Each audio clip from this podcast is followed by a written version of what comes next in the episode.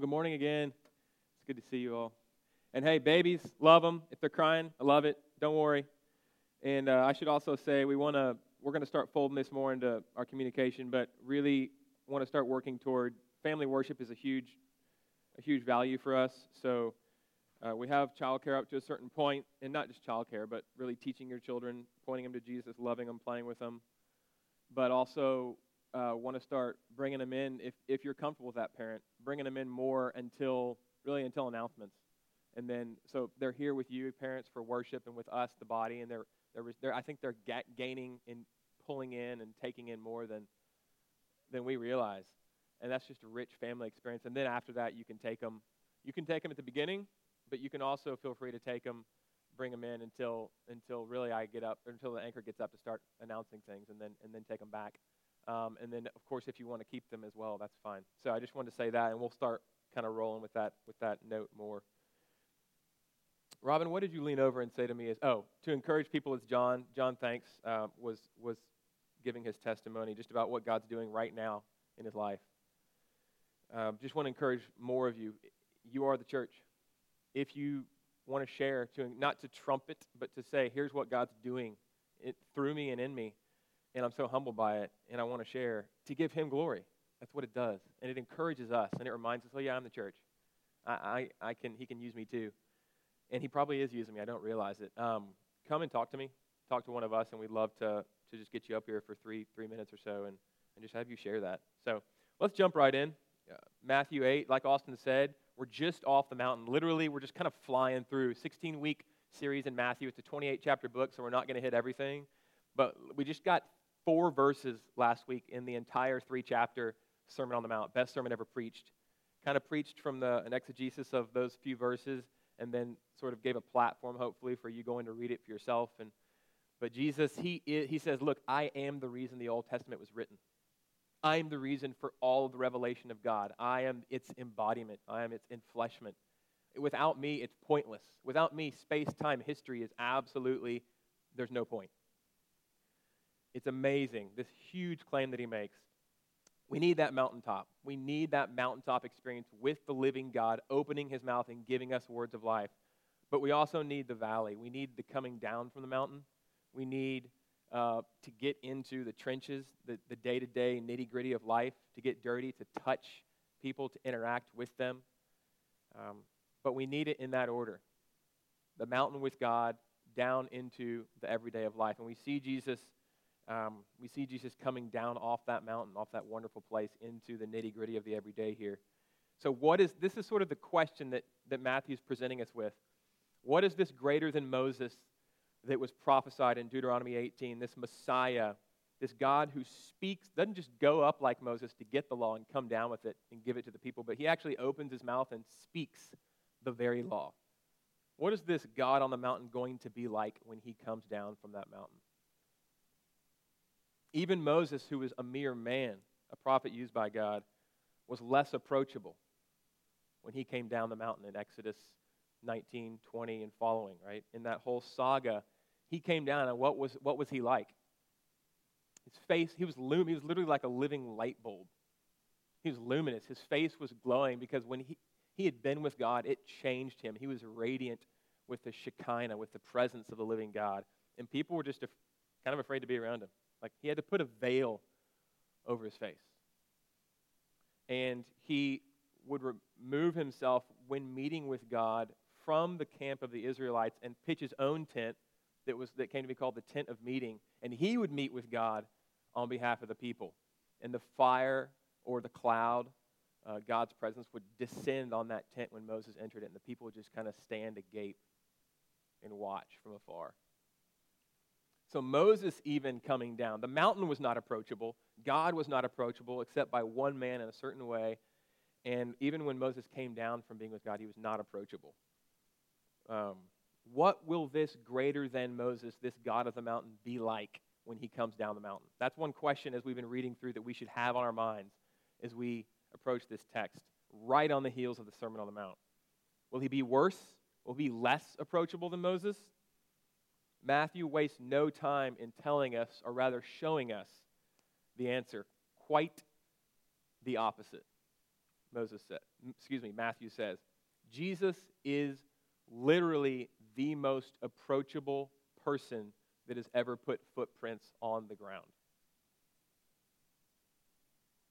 Far more approachable than any sinful human. Someone who understands your problems and pulls up a seat next to the at the bar next to him and says, "Come on, man, I'm a sinner too. Let's go." Jesus is more approachable than that guy. And he's full of power to heal, clean, perfect in his purity. Who is this guy? Who is this man? This is the question that Matthew's asking. Who is this man? And it's a question that we're going to return to time and again as we walk, continue to walk through Matthew. The first point I want to hit this morning in this short four verse text that Austin read is Jesus, before getting to who is this man and finishing there, Jesus pursues the outsider. We see it so clearly. He's so approachable coming down off this mountain, and Jesus pursues the outsider. Matthew wants to make that so clear. So, under that heading of Jesus pursuing the outsider, I want to look first at, for a few minutes at the leper. What Austin read. The leper. Again, in light of the Old Testament picture that Matthew is comparing this to, Jesus on the mountain giving the law rather than receiving it, um, our minds are blown here. Uh, Matthew sort of creates this sense of wonder when he says, When he came down from the mountain, verse 1, great crowds followed him. So he has this horde. He's not alone, he has this horde following him. And behold, a leper came to him. One guy translates it, and look. It's a word of astonishment in narrative, both Old Testament and New. And behold, check this out. Open up your eyelids something amazing is about to happen. Can you believe this? This God who is astonishing in his authority and in his teaching, who is working in power in all sorts of ways, who has given us the very law from his own lips, he's approached by this extremely unclean person, according to the law. Leprosy was dealt with in the Old Testament. It's in Leviticus 13 and 14. Uh, it's where it's directly addressed and it was a lot more prominent in Jesus' day. Um, skin diseases of various sorts, and often um, the word leprosy is used for various skin things that we wouldn't necessarily say, okay, this is leprosy today. I think it's also called Hansen's disease. Uh, lepers were considered ceremonially unclean because of that bit in, in the law. Not because they were sinful, but because leprosy was an obvious consequence of a cursed creation. It wouldn't have been around in the garden, it, it, it, would not have been around if, we, if our forebears had not sinned and broken covenant with God, and if creation had not been cur- uh, cracked and cursed. It was not part of God's best plan. Okay? And so it was, a, it was a picture of that, of the curse. And so lepers could not come around the camp, they couldn't come close to uh, the tabernacle and the temple. According to the law, lepers, they had to live alone outside the city and outside the village communities in Israel. They had to call out, unclean, with their hands over their mustaches or their beards or their lip, their upper lip, whenever they came around people. Can you imagine? Uh, perhaps for this reason and for others, it was wrongly thought for centuries that leprosy was highly contagious. For centuries and centuries and centuries, all the way into the early and the middle church. Um, it's, it's, it's not highly contagious. It, you can get it from mucus inside the nose in a couple of other ways, but it's not touch and I got it. Um, but the point is, that's the way people perceived it in Jesus' day. Touch homie, you're going to get it. Okay? Um, they thought that people were being, a lot, a lot of people thought that because this person was pronounced ceremonially unclean, it was, these pre- people were especially cursed by God and morally corrupt and unclean, and especially sinful and judged by God um, as a result. So that was a prevalent sort of mentality unclean, untrustworthy, morally corrupt. They often, even into the Middle Ages, had to wear special clothing or carry a bell, sort of like crying out unclean, to let people know they were coming. So scatter, don't even get close to me. Um, segregation, again, from mainstream society was common even into the church age. The Third Lateral Council of 1179, Lateran Council, excuse me, and 13, a 1346 edict by King Edward expelled lepers from city limits. uh, these people were often, lepers were often hor- horribly disfigured and sometimes maimed, missing. If you, if you type in leprosy into Google and hit images, first thing, one of the things you'll see is missing digits, missing uh, fingers, missing toes, because you can't feel pain. It, it damages your nerve endings, so you end up hurting yourself. Um, things end up falling off. So you just look not only puffy and globular, but also you're missing stuff, and it's just, it's painful. Um, in short, lepers were, let's pull it all together, they were ostracized, they were lonely. I think that might have been one of the worst parts. They were often maimed, uh, they were hurting, hurting people. They were loved by few, they were judged by many, they were touched by none but their own. They were a miserable and a wretched people. And they were, in many ways, I want you to get this lepers in Jesus' day were, in many ways, the ultimate outsiders. The ultimate for every reason I've just enunciated, the ultimate outsiders.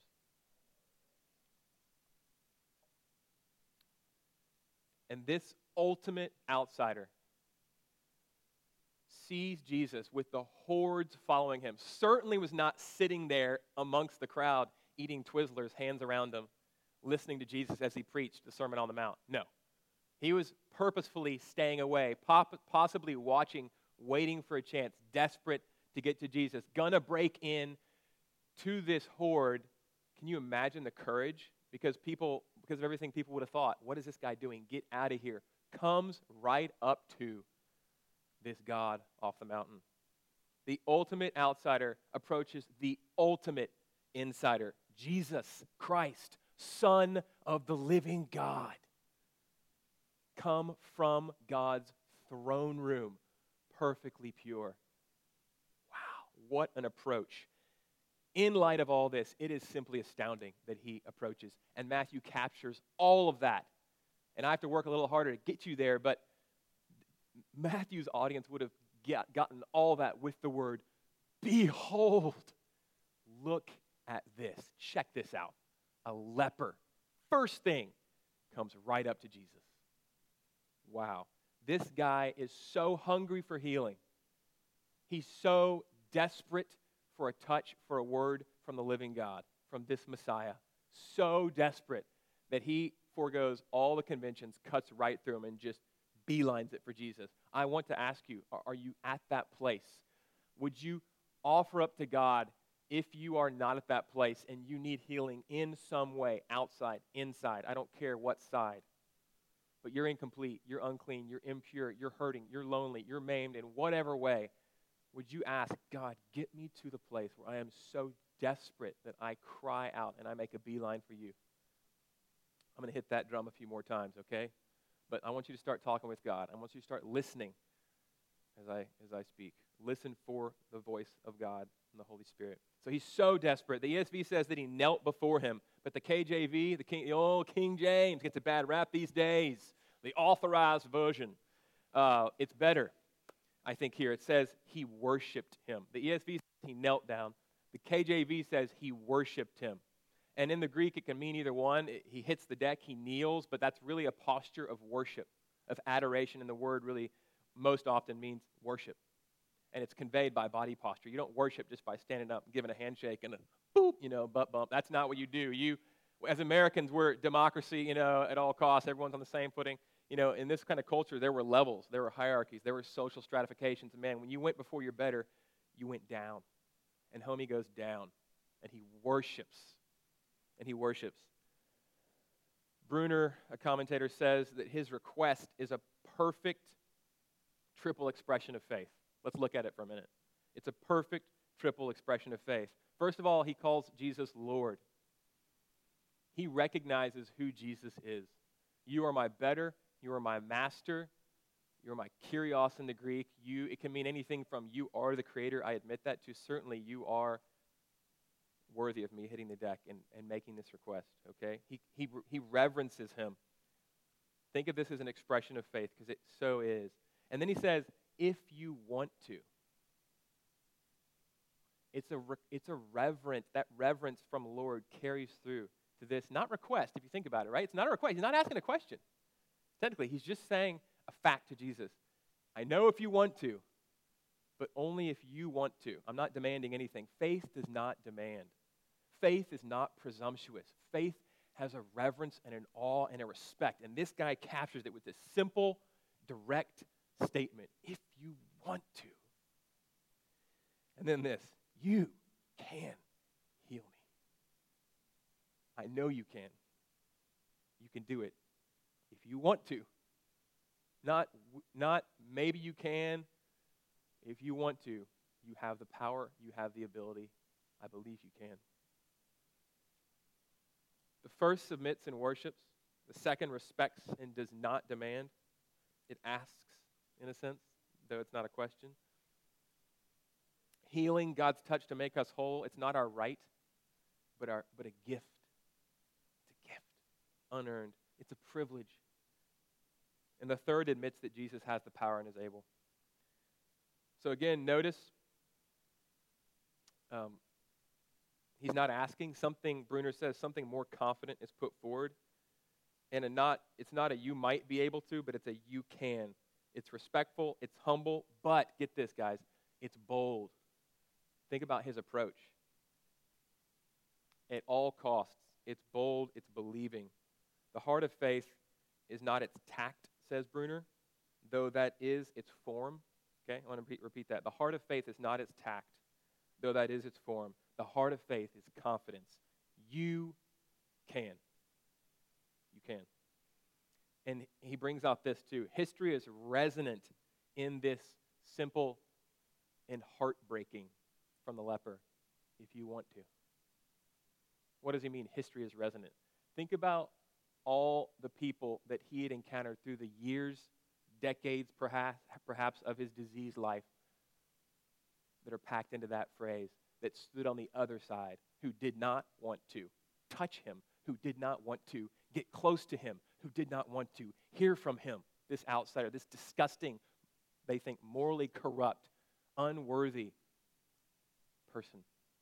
And he all that is packed into what he brings to the Savior. If you want to, and just clinging to the idea that Jesus God Almighty, I pray you do want to. That's where we are. It's where He brings us, it's where He is. And the wonderful thing is, as you know, Jesus does want to. He does. I want you to look at, so we looked at the approach. We looked at leprosy as a disease. We've looked at the approach briefly. Let's look at the touch, this beautiful touch.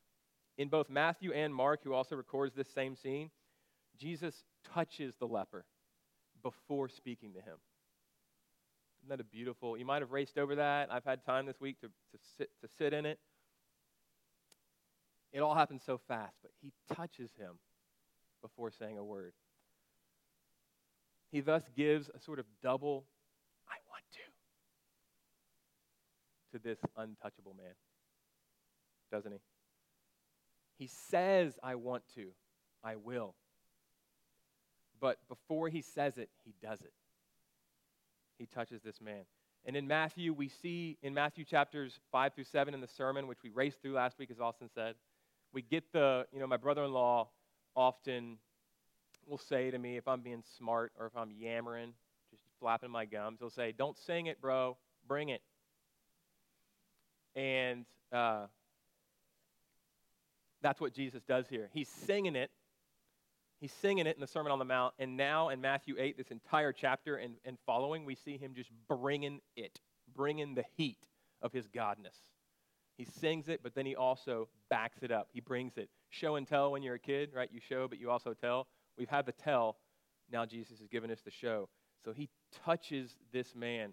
Um, in both Matthew and Mark, again, the word touched is a bit stronger than touched for us. You kind of get the tap kind of idea, or I don't know. How would I touch a leper? Jesus literally, it, it, it means he holds him. I don't know. Remember the Pope, the current Pope? Remember that when he, a man came to him horribly disfigured with elephantiasis, and he put his face on the man's face and grabbed him in his arms. What a beautiful scene. Something like that, I don't know, but the word can mean to hold or to grab hold of. That's kind of what the essence of the word there. So it's not just a, it's not a I night the, you know, it's not a distance touch. It's a embrace. It's a grab. Okay, he grab he reaches out and he grabs this poor man who's not been touched by a non-leprous person probably in God knows how long. Bruner says the fact that Jesus reached out his hand and grabbed this man says volumes. The gospel is in this grasp. We come to him, every single one of us outsiders, unclean. Whether or not we look it on the outside, completely undeserving of the gift of his healing and his grace and his power and his compassion and his love and his ability to make us completely clean. We all come to him this way.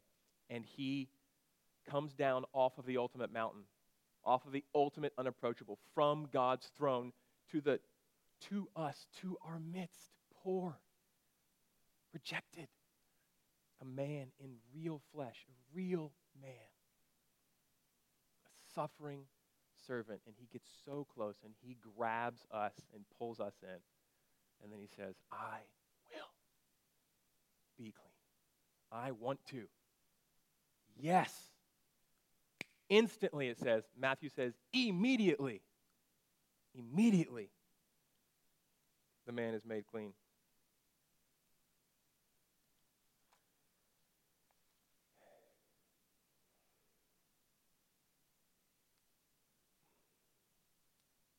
You know, this is a, such a wonderful, because it shows the approachableness of Jesus for so many other reasons. Uh, placement. I love the placement of this um, account. Jesus coming off the mountain. But if we've read the Sermon on the Mount right and we've seen what God requires, how our righteousness has to exceed that of those who punctiliously followed the law in its every precept, because that's what's required. Not like I said last week, not only on the outside, but internal obedience from the heart, our affections, like, who said it? I don't even know who said it anymore. I forgot. John finished his testimony with this.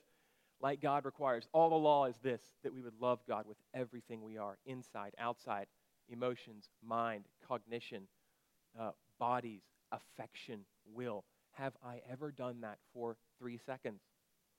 No. Have you? Have you ever loved your neighbor here's the killer word as you love yourself? I have never done that.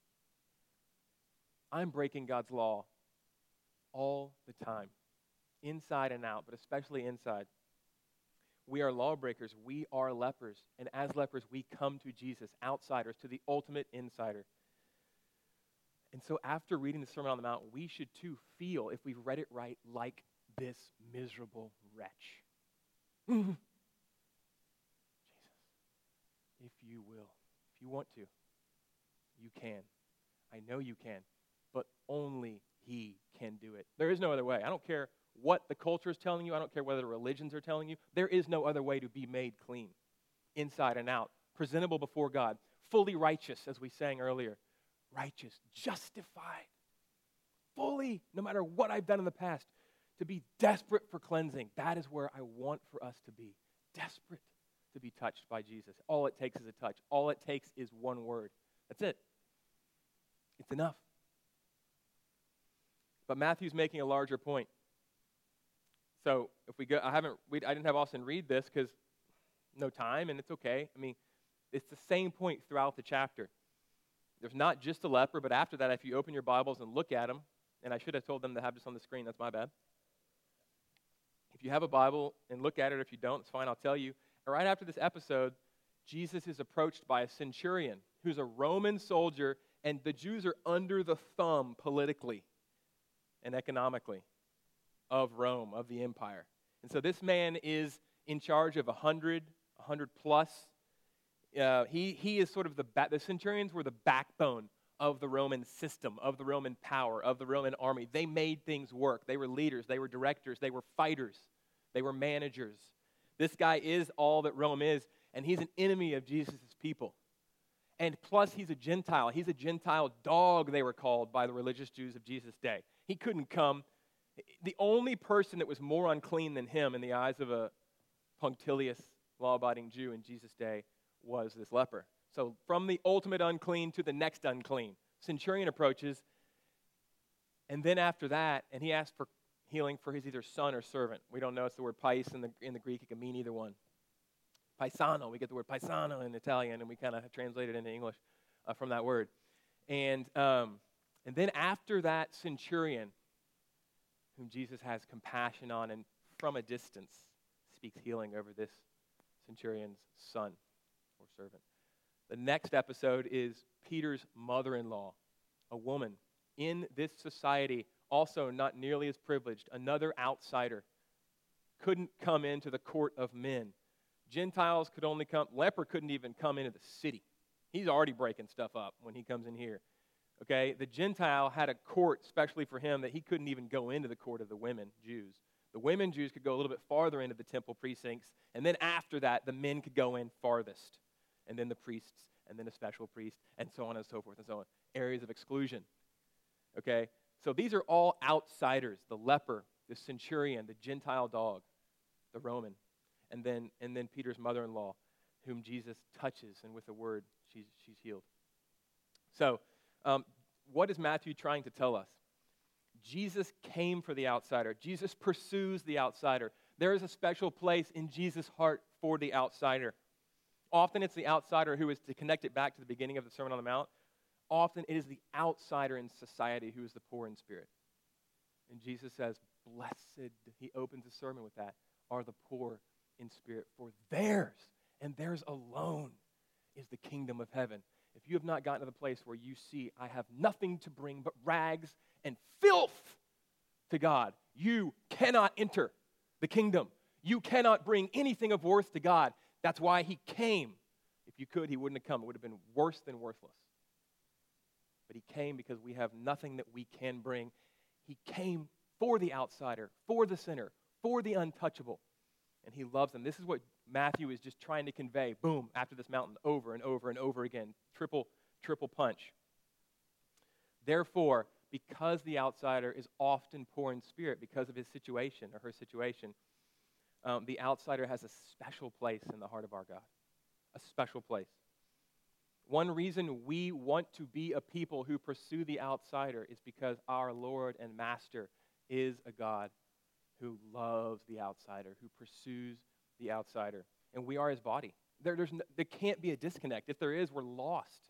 We get our life, everything we are, from as his body, from our head, from our master, from our creator, our restorer, and our redeemer, Jesus Christ.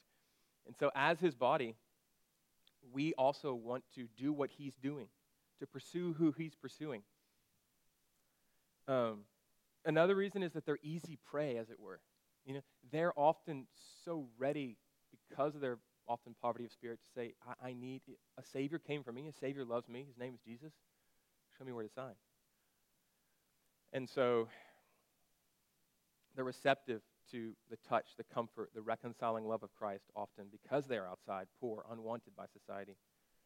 So we want to be a church which pursues the outsider because Jesus did, because we're his body. And um, we are continuing to do the work that he started really all the way back since he created the first man and the first woman, right? But when he came here and showed us in bold, I am a God who pursues the outsider, who loves the outsider, who touches and makes clean the outsider, who pursues the outsider. Um, we want to be that too. You know, the, so the book of Luke is another gospel, and Luke part two is the book of Acts. It's the book of the early church. And how does Luke's part two start. It's, so it's, the, it's like the second volume of Luke's work Gospel and then Acts. And what is the first verse of the book of Acts? The first verse is this. Uh, in, in the former book, he's talking about Luke, his, his gospel. O Theophilus, I wrote to you of what Jesus began to do and teach. And I'm going to write to you now, implication, not said, of what he has continued to do and to teach through his church, through his body, through his people. The, the history of the, the account of the early church and of, we are an Acts 29 church, what does that mean? Well, Acts has 28 chapters. The organization Acts 29, it's a clever way of saying we are the church continuing. The body of Christ here on earth, doing what he is doing in heaven, saying what he is saying, reconciling the world to him through his work and his person. He is a God who loves the outsider. We ought to be as well. We ought to be as well. And again, Jesus is the ultimate insider. He came from the ultimate inner circle, the Trinity Father, Son, Spirit. And his coming to us shows us that we are all outsiders. If, if he were not the God with a special heart for the outsider, we'd all be damned. We'd all be doomed. We'd have no hope. So it's really just an expression of the gospel.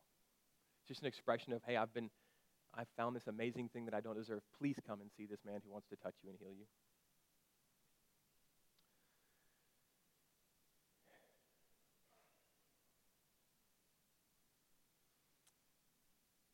Notice that in none of these three cases that I've just mentioned the leper, the centurion, um, and Peter's mother in law in none of these three cases does anyone act- actually technically ask anything of Jesus. If you look at the next cases with the centurion, just like the leper, he just lays out his case. Here's the situation paralyzed, son or servant at home. Don't even come into my house, please. I'm not worthy of you. Okay, with Peter's mother in law, she doesn't ever, I mean, she doesn't ask anything of Jesus. He just goes. Okay? Um, nothing is ever asked of him. It is enough to state our case with the living God. It is enough to state our case. Jesus is able, and he often longs to help us, to heal us, to save us. His guts, Mark says, his literally in Matthew conveys this too. Jesus, it says his guts are wrenched, is the sense that it conveys with compassion when he sees this leper and when he hears this leper um, present his case. If you can, you can, you can make me whole. You can heal me. He grabs hold of him. Point, guys, we don't have to state our case perfectly. We don't have to make the perfect request. We don't have to worry that, hey, if I don't frame the question just right, maybe God won't hear me. He's longing to touch us. He's longing to heal us. He's longing to come close. This so conveys that. Um, and there's this sense of desperation here that I just pray. Can't do anything to drum it up. Only the Holy Spirit can create that in us. But I just pray that He would make us a desperate people who would realize that He is able and that He is often, often, often so willing. But here's the thing would this leper have received healing if he hadn't come? No.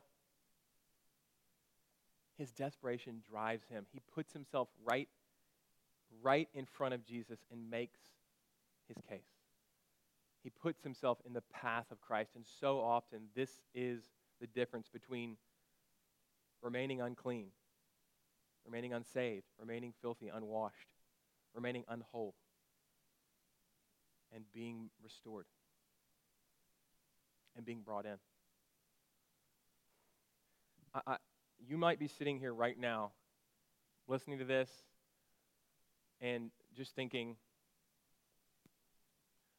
yeah, m- maybe there's there will be another time. This is great stuff. I believe all this, um, but I'm thinking about the game later, or I'm kind of getting hungry, or my kids are in the back. Um, there's some part of me that needs healing, that needs to be touched, but I don't want to ask now. I don't want to get desperate now. Uh, I'll drum that up later. This account encourages us to just do whatever it takes to get in front of this Jesus whatever it takes. And I'm talking now. We can't be so presumptuous as to think, hey, there will be another time like this. You could walk out and get hit by a car, your heart could change, something else could happen. God has us now. He's speaking and moving now in this gathering of believers and people perhaps who don't know Him. I don't know who's here. I don't know what your hearts are, but God does. And He speaks in a way through this kind of congregation and through this worship where we've been singing to Him, praying to Him, crying out to Him, where in a minute we're going to celebrate communion and we're going to have the prayer team on either side in the wings praying. And I would just encourage you, if you've never come to Christ, I, I want you to come. I want you to put yourself in front of Him and just say, Make me clean. If, if, you, if you know Jesus, but there's something wrong in your life, if you're holding something back, if you're just stagnated, If there's something you need to confess and you need prayer for anything, would you just, would today be the day? Would you just come in desperation like this guy and just get touched? Because Jesus is able and he is willing. And I believe he is willing here and now just to move in power and to touch us inside and out. I, I don't care for what kind of healing. He can do it all. He came to do it all. This isn't a health wealth. I'm not that kind of guy, and we're not that kind of church. Lord, you are Lord. If you want to, you can do it. I, I, I just want to ask you to cry out to God right now, right here where you are. Lord, show me, shine a light on whatever part of me needs to be touched and healed. And, and, and, and come and get, and get prayer and cry out to Him now. And come and I'm going to be praying too, just because I, I want there I want there to be a response. Not people getting on us saying, Lord, and it looks great, and flags waving and tambourines. I don't care about that. But God is here. God is now. And now is the moment, not next week, not tomorrow. Don't be so presumptuous.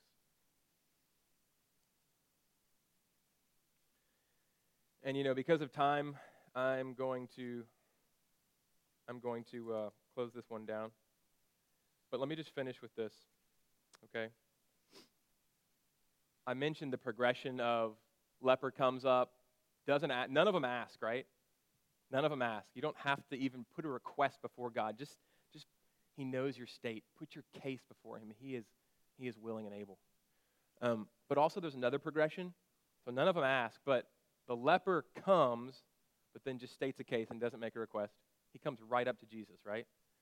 And the, uh, the next scene, the centurion comes for someone else. See that remove? He doesn't come for himself. He comes for, and Jesus just speaks a word. I haven't seen faith like this anywhere in Israel. And just boom, yes, your request is granted to you. The power, the word. Distance can't separate us from Jesus, okay? Disease can't separate us from Jesus. Then Peter's mother-in-law doesn't even get up, doesn't even know Jesus is coming. He just goes to, he just goes there. Sickness, dish, be gone. Okay, you see that progression? uh, Jesus is a God, a man God, the God man who has come after us and pursued us so hard all the way to the cross, which is ultimately why he's able to be approachable as God in the first place. Only Jesus and his cross makes almighty and perfect and pure God approachable because he became our disease. He became our leprosy inside and out. He became our filth. He took it inside of himself. He paid the price for it and he buried it and when he rose victorious, he said, This is proof that what I paid for is enough. You can now come. Come in my name. Let me touch you. Let me grab you. Let me pull you close. Believe on me. I can make you clean. I will do it. I will do it.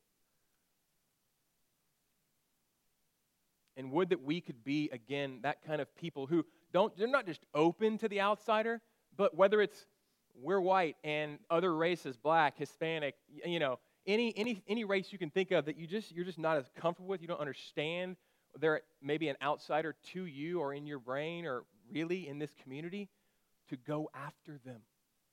To realize that is our poverty, that we are not pulling them in close, and they us. To be a people who pursues, whether it's racially, whether it's sexually, you know, um, not sexually like, I'm not saying be sexually open. That's where, gosh, that's, golly. That's when you make that kind of comment, that's when you go, oh, dang, they're recording this. That's not cool. Um, but that was another form of being an outsider, that, that sexual barrier. The woman in Jesus' day, he pr- approaches the Samaritan woman. He brings her in close. He approaches Peter's mother in law, brings her in close. There is no barrier. Sexual barriers come down, okay? Uh, racial barriers come down. They don't just come down, but because they come down, because Christ brings them down and especially loves the outsider, we go after whoever it is that maybe makes us uncomfortable. I don't know. Um, LGBT, Muslim. You talk about an outsider right now in this kind of culture. There's a mosque just down the street that we would be known as the people who pursue Muslims, who pursue refugees, who have a special heart for refugees and immigrants and ministries that are designed to bless them, to seek after them, to, to, to say, especially to them, we love you, Jesus loves you, he wants you to come into his fold. I, I need you, I want you. I love you because Jesus first loved me. To be known as a church that pursues the outsider. To, to repent of our, whatever it is, racism, sexism, And I'm not, in saying the LGBT thing, I'm not saying, I'm not equating that with race, okay? I don't play that card. No. But I am saying, whatever it is that we are afraid of, that we're saying that person too much, too leprous, you know, not worthy, Christ says, go after them. Because you're all like that in my sight before I come and I make you pure and clean. To be that kind of church. God, would it be so? That we could be the kind of people who see, that's me. I need you, Jesus, so bad. Touch me. I know you can. Will you, Lord? Who is this man? Which is where I was going to finish, is going to have to wait. But I think we all know the answer. And the answer that Matthew gives is He is the covenant creator, Lord. He is the name that the Jews wouldn't even speak. He is Yahweh. That's what Matthew is showing us through, these, through some Old Testament resonances, because disease can't separate us from Him. Um, distance with the centurion can't separate us from Him. Uh, demons is the next thing. Demons can't separate us from Him. Our sins, the first thing in chapter 9, a paralytic gets lowered through the roof. Okay, what is the first thing he does? Does he say, You're healed. Thanks so much for your faith. Go home and what? No, he says, Son, your sins are forgiven. Sins can't separate us from him. He is a God who takes care of every single situation and operates in all those categories in the demonic, it, healing the body, healing the soul, and forgiving sin. Okay? That we could be that kind of people who pursues the outsider who operates in all these sorts of things for complete and total healing and liberation because that's what our head, Jesus Christ, was passionate about. It's what he did, it's what he's still doing. Acts 29. It's what he's still doing, enthroned in heaven, connected to us by his Holy Spirit, returning one day for his own, that we could be that kind of church. May it be. May it be, Lord. Amen.